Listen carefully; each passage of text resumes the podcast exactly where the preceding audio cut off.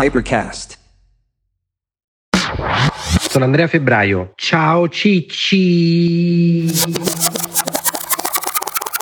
Siamo partiti, Ciccina? Andiamo? Sto già registrando? Ciao Ciccini e Ciccine, questa è la puntata dedicata, che esula un po' da quello che avevo detto fino adesso, ai 5 corsi must da fare nella vita secondo me. Allora facciamo un piccolo preambolo anche se già l'ho detto in tanti episodi. Fondamentalmente io adesso alla beata età di qua... Quanti anni ho? 47 o 48? 48.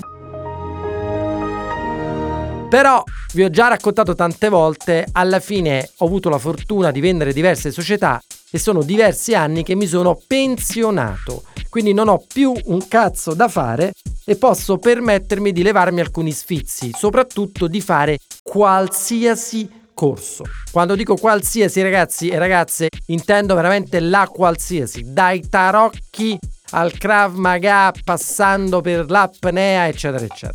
Allora vorrei farvi una premessa. La premessa è questa. Secondo me non si può, l'avete capito, fare una vita dedicata solo al lavoro Secondo me bisogna morire con zero soldi, cioè ha molto senso fare i soldi, ma ha anche molto senso morire con zero soldi, in da spendere i soldi, come ho già detto precedentemente, quando sei al massimo della tua capacità vitale. Oltre questo, secondo me, è giustissimo mettersi alla prova, uscire dalla propria comfort zone e se siete un pizzico curiosi, e sicuramente se ascoltate questo podcast curiosi lo siete per forza, dovreste cercare di fare delle cose per uscire dalla vostra comfort zone. Quindi vi dico che cosa faccio io. È facile fare corsi in cose per le quali siete portati. fare quello sono buoni tutti. Io invece che cazzo faccio? Faccio corsi in cose che già so che sono una pippa totale. Perché è là che devi cacciare le palle o altro. Per vedere se riesci a, come dire, emergere, riuscire, imparare. E qual è la figata di fare questi corsi? Non solo essere curiosi, imparare cose nuove, avere nuovi stimoli, eccetera, ma soprattutto, ragazzi, conoscere della gente assurda. In questi corsi, oltre a imparare della roba, io lo faccio anche per allargare la mente, per aprire la mente, anche grazie alle persone che incontro a questi corsi. Quindi in questa puntata, che cazzo ho pensato di fare? Ho pensato di raccontarvi in ordine, secondo me, di importanza, in assoluto, credo di aver fatto una roba come 50-60 tipologie di corsi diverse in questi anni, i 5 corsi preferiti, cioè i corsi che ti possono davvero cambiare la vita. Bear with me perché vi racconterò i corsi, vi racconterò qualche episodio e soprattutto cercherò di convincervi a farli, muovere il culo e provarli. E ne sono 5, partiamo dal quinto fino ad arrivare al primo. Partiamo dal quinto, questo è quello secondo me un po' più borderline. Molti di voi arrecceranno un pochino il naso, ma bear with me, cioè state come fino alla fine e sentite il mio ragionamento che non è detto sia il vostro, però è il ragionamento che ho fatto io. Allora, io metterei un corso che bisogna assolutamente fare, soprattutto se sei donna, ma anche se sei uomo, qualsiasi corso di difesa personale. Perché esiste una regola, quella famosa del generale Mattis, che diceva Be polite, be professional, but have a plan to kill everyone you meet. Che vuol dire questo? Vuol dire che purtroppo nella vita cioè io sono pacifista, ho fatto il servizio civile, non ho fatto il servizio militare. Io combattere, ma fatti visitare. Però purtroppo, ahimè, anche non volendo, delle volte nella vita ti potresti trovare in delle situazioni in cui hai bisogno di utilizzare la violenza magari per difenderti. Se sei una donna, se sei un uomo, è indifferente. E ovviamente se tu non ti alleni e non ti preprogrammi per questo tipo di situazione, beh, secondo me te la rischia un po' come andare con la macchina in giro senza assicurazione. E quindi che vuol dire? Vuol dire che ho provato qualsiasi cazzo di corso di difesa personale e ce ne sono veramente di tutte le salse. Io che sono poi un nerd e mi piace studiare, mi sono andato a vedere tutto quello che dicevano quelli delle forze speciali, di quelli che sono i più efficaci, bla bla bla bla bla. E ce ne sono tanti, no? C'è il Krav Maga, quello israeliano, c'è il Matai, c'è la box, ce ne sono tanti. La verità è che tutti questi corsi sono buoni, ma alla fine tutti questi corsi hanno un limite Per esempio il Krav Maga, che non è uno sport, non esistono competizioni di Krav Maga ed è un sistema di difesa personale che va bene per gli uomini e per le donne, no? Nelle quali non ci sono colpi proibiti o colpi sporchi. Cioè ti insegnano a usare qualsiasi cosa. Dal tacco a stiletto della scarpa che glielo eh, chiavi in fronte al violentatore, alla borsetta che lo strangoli, eh, ai colpi negli occhi, alla gola, eccetera, eccetera questo andrebbe benissimo se non fosse che proprio perché non esistono competizioni sportive e perché molti di questi colpi sono mortali, sì, te li insegnano, però poi metterli in pratica è molto difficile. E quindi alla fine, eh, studiando, approfondendo e via dicendo, diciamo che le arti marziali o quelle da difesa più efficaci sono sicuramente la box al numero uno. Il motivo è semplice, perché ci sono pochissimi colpi nella box e li ripeti miliardi di volte. Come diceva Bruce Lee, io non temo la persona che conosce mille calci diversi, ma quello che ne conosce uno e l'ha esercitato mille volte. Cioè la box praticata a certi livelli è letale. Pensate a Mike Tyson, quello che cazzo ti fa un pugno di Mike Tyson. Però tra tutti il mio consiglio, il corso che io ho fatto è sicuramente Brazilian Jiu-Jitsu. Brazilian Jiu-Jitsu, se voi vedete incontri di MMA, UFC e quello che è, non puoi essere un campione di MMA o una campionessa se non metti in pratica e non sai praticare il Brazilian Jiu-Jitsu. Il Brazilian Jiu-Jitsu è particolarissimo, ci sono tante scuole, ma quella che vi consiglio è quella di Gracie Barra, è in tutto il mondo, quindi a Roma come a Milano, eccetera, eccetera. E la cosa più assurda è che il programma è identico giornalmente in tutte le palestre del mondo. Cioè, se tu vai a New York, a Boston, a Roma, quel dato giorno dell'anno, del mese, della settimana tutti quelli nel mondo staranno facendo le stesse cose che fai tu. E ragazzi, è una roba che ti caghi addosso. Cioè ti sale un'adrenalina pazzesca, perché la prima volta che vai a fare Brazilian Jiu Jitsu e sei un neofita non ne sai un cazzo, il corso funziona così. Entri, vabbè c'è tutta una parte di riscaldamento, training eccetera. Poi il maestro ti fa vedere delle mosse di autodifesa, dopodiché tu prendi un compagno, di solito se sei una pippa ti danno sempre una cintura nera cioè un nemico, diciamo un avversario cintura nera perché quello sa controllare la forza e non ti fa male e tu non fai male a lui soprattutto. Dopodiché fate il rolling, cioè ripetete quelle cose sul tatami, sul tappetino, ma la cosa più terrificante è che dalla prima lezione, arrivati verso la fine della lezione, vi divide in gruppetti di due dalla prima volta. Ti mette là, accende il cronometro e combatti per tre minuti. Round 1. Fight! Che la prima volta che vai dici che cazzo faccio? Lo a morsi. Mm, perché non sei un cazzo, ovviamente. Ragazzi, è micidiale. È tutto basato sul grappling, combattimento a terra, delle prese, via dicendo. Dall'esterno sembra tra l'altro che dà l'illusione che chi sta in realtà perdendo sembra che stia vincendo. Perché tu vedi il tipo che sta sopra a quell'altro e prova a dargli dei pugni e tu dici cacchio, quello là che sta sopra, la ragazza che sta sotto, sicuramente sta vincendo il combattimento. Il cazzo nel Brazilian Jiu-Jitsu è proprio fatto così, è chi sta sotto che sta in realtà vincendo perché sta in guardia.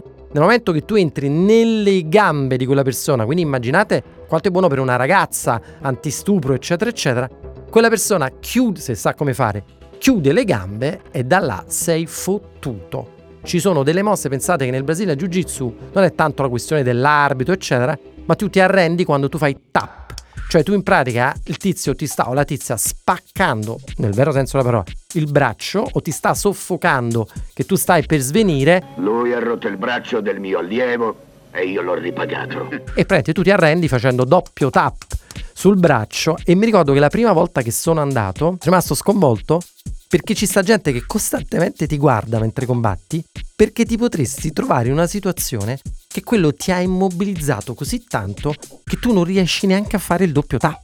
Quindi quello non sentendo il fatto che tu ti stai arrendendo, continua e ti spacca il braccio, la gamba, ti soffoca. Se vi è mai capitato di vedere un combattimento di UFC MMA, scoprirete che lo usano tantissimo e la leggenda dice che l'inventore di UFC, che è Gracie Barra, questo sport è molto diffuso tra i surfisti perché lui brasiliano una volta andava a surfare, i local, c'è questo fenomeno dei local, poi vi spiegherò quando parleremo del surf, gli hanno rotto il cazzo perché lui non doveva surfare lì. Ma dice a me? Si sono presi a botte, questo gli ha fatto il culo perché ovviamente era un mostro, l'aveva inventato lui. E da allora tantissimi surfisti praticano il Brazilian Jiu-Jitsu. Tra l'altro il Brazilian Jiu-Jitsu lo puoi fare con il kimono o senza kimono, si dice gi o non gi, ed è uno sport che vi fa un fisico pazzesco perché utilizzate tutti i muscoli del corpo. Altro corsetto è sicuramente al quarto posto apnea. Allora ragazzi, lo so, molti di voi stanno dicendo ma che cazzo, ho paura dell'acqua, non ho molta acquaticità, abito a Milano, che cazzo me ne faccio dell'apnea, mica sto sul mare. No, sti cazzi. Perché apnea, io ho fatto il corso di pellizzari, è una delle robe più sconvolgenti del mondo. Se voi già vi immergete per il brevetto PADI con le bombole, buttatelo nel cesso, sono due cose completamente diverse. Cioè, il brevetto PADI lo prendi per far figo, andare alle Mauritius, eccetera, eccetera, vedere i relitti e via dicendo. Apnea è un viaggio dentro te stesso. Spesso chi va in apnea va ad occhi chiusi, è una prova contro di te. L'esame del primo livello, se non mi sbaglio, devi fare 4 minuti, mi sembra, in apnea, 15 metri sott'acqua, che vuol dire 30, cioè 15 a scendere e 15 a salire. E la cosa più sconvolgente è che metà dell'allenamento è fuori dalla vasca. È tutta una questione di yoga rilassamento, training autogeno e meditazione. Fidatevi, provate a vedere dei video dei campioni di apnea. È uno sport che ha sia una componente fisica, ma una componente mentale pazzesca. In più, se fate surf o altre attività del genere, consigliatissimo, perché quando fai il wipeout e ti trovi nella lavatrice di un'onda alta 4 metri, è ovvio che se hai fatto il corso di apnea, sai come gestirla. Se non hai fatto il corso di apnea, ti deve dire parecchio culo per uscire. Corso numero 3. Il corso numero 3 è secondo me una delle cose più particolari che mi sia capitato di fare, che è appunto il corso di recitazione metodo Stanislaschi. Ora, voi potete essere timidi, potete avere il panico da palcoscenico, oppure al contrario essere tipo i maneskin, un animale da palcoscenico. Il corso di recitazione Stanislaschi aiuta tutti. Lui era un grandissimo drammaturgo russo che ha inventato questa tecnica che poi si chiama method acting e che viene ripresa da Al Pacino, Robert De Niro, ma non è che lo dovete fare solo se volete fare gli attori, no, il cazzo. Lo dovrebbe fare chiunque perché ha un che veramente di psicologico, se non addirittura psichiatrico. Come funziona? Tu ti segni a uno di questi corsi e in pratica è fatto con un metodo uguale, viene insegnato questo metodo uguale in tutto il mondo. Cioè, l'insegnante ti fa fare degli esercizi in cui utilizzi il corpo, la voce, l'espressione del viso e via dicendo, una sorta di seduta spiritica da un certo punto di vista.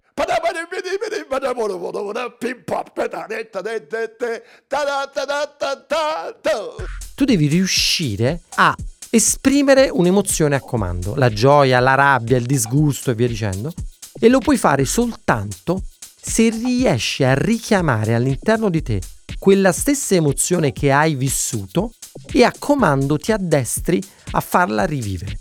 Vi dico solo che una volta io sono andato al corso, quella ci ha dato a ognuno di noi un pezzettino di carta con un'emozione, una parola, gli altri non sapevano qual era la parola, quindi una sorta di gioco del mimo, e tu che dovevi fare? La dovevi interpretare.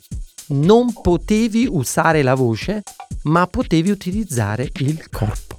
Ragazzi, a me è uscito rabbia, non so che cazzo mi ha preso, cioè mi sono concentrato così tanto che mi sono sentito veramente posseduto ho iniziato a fare una roba assurda prendendo a calci sedie che quando sono uscito da là è come se mi fossi ripreso, mi sono reso conto di aver esagerato, mi sono cagato sotto perché questi mi piglieranno per pazzo, ho bevuto un bicchiere d'acqua, sono rientrato e mi hanno fatto un applauso pazzesco. Perché come funziona? Tu fai queste performance e poi loro ti devono giudicare i tuoi compagni uno a uno dicendo in russo viero o no viero. Cioè, questo le ha sentite davvero queste emozioni o non le ha sentite? Poi ti siedi su un divanetto tipo psicanalisi, a turno tutti ti dicono quello che hanno visto nella tua performance tu stesso provi a raccontare quello che hai provato e dopodiché l'insegnante ti dice la sua, ti corregge e da lì poi si mette in scena uno spettacolo. Cioè, ma ragazzi vi giuro, se fate questo corso imparate più cose su voi stessi, su come vi percepiscono gli altri, su quello che avete dentro che dieci anni di psicanalisi, che comunque anche quella la consiglierei a tutti. Secondo corso è il corso di ipnosi. Allora ragazzi, questi corsi che vi sto dicendo, come dice Steve Jobs, Connecting the Dot, io l'ho fatti a cazzo in anni diversi, spesso intervallati, così per provare, e alla fine hanno tutti un fil rouge. Il corso di ipnosi io l'ho fatto con un famosissimo professore che insegna all'Università di Torino, di cui non vi faccio il nome, è un corso che normalmente viene fatto fare ai dottori, agli infermieri, agli estetisti, eccetera, eccetera. Io sono riuscito a intrufolarmi, ma lo potete fare anche voi. Firmi un disclaimer che dice che non utilizzerai queste tecniche su altre persone in malo modo e via dicendo. Figlio diletto, questo è un rituale magico per la fortuna. Facendolo ricaverai vantaggi per tutto il giorno. Ed è una roba sconvolgente.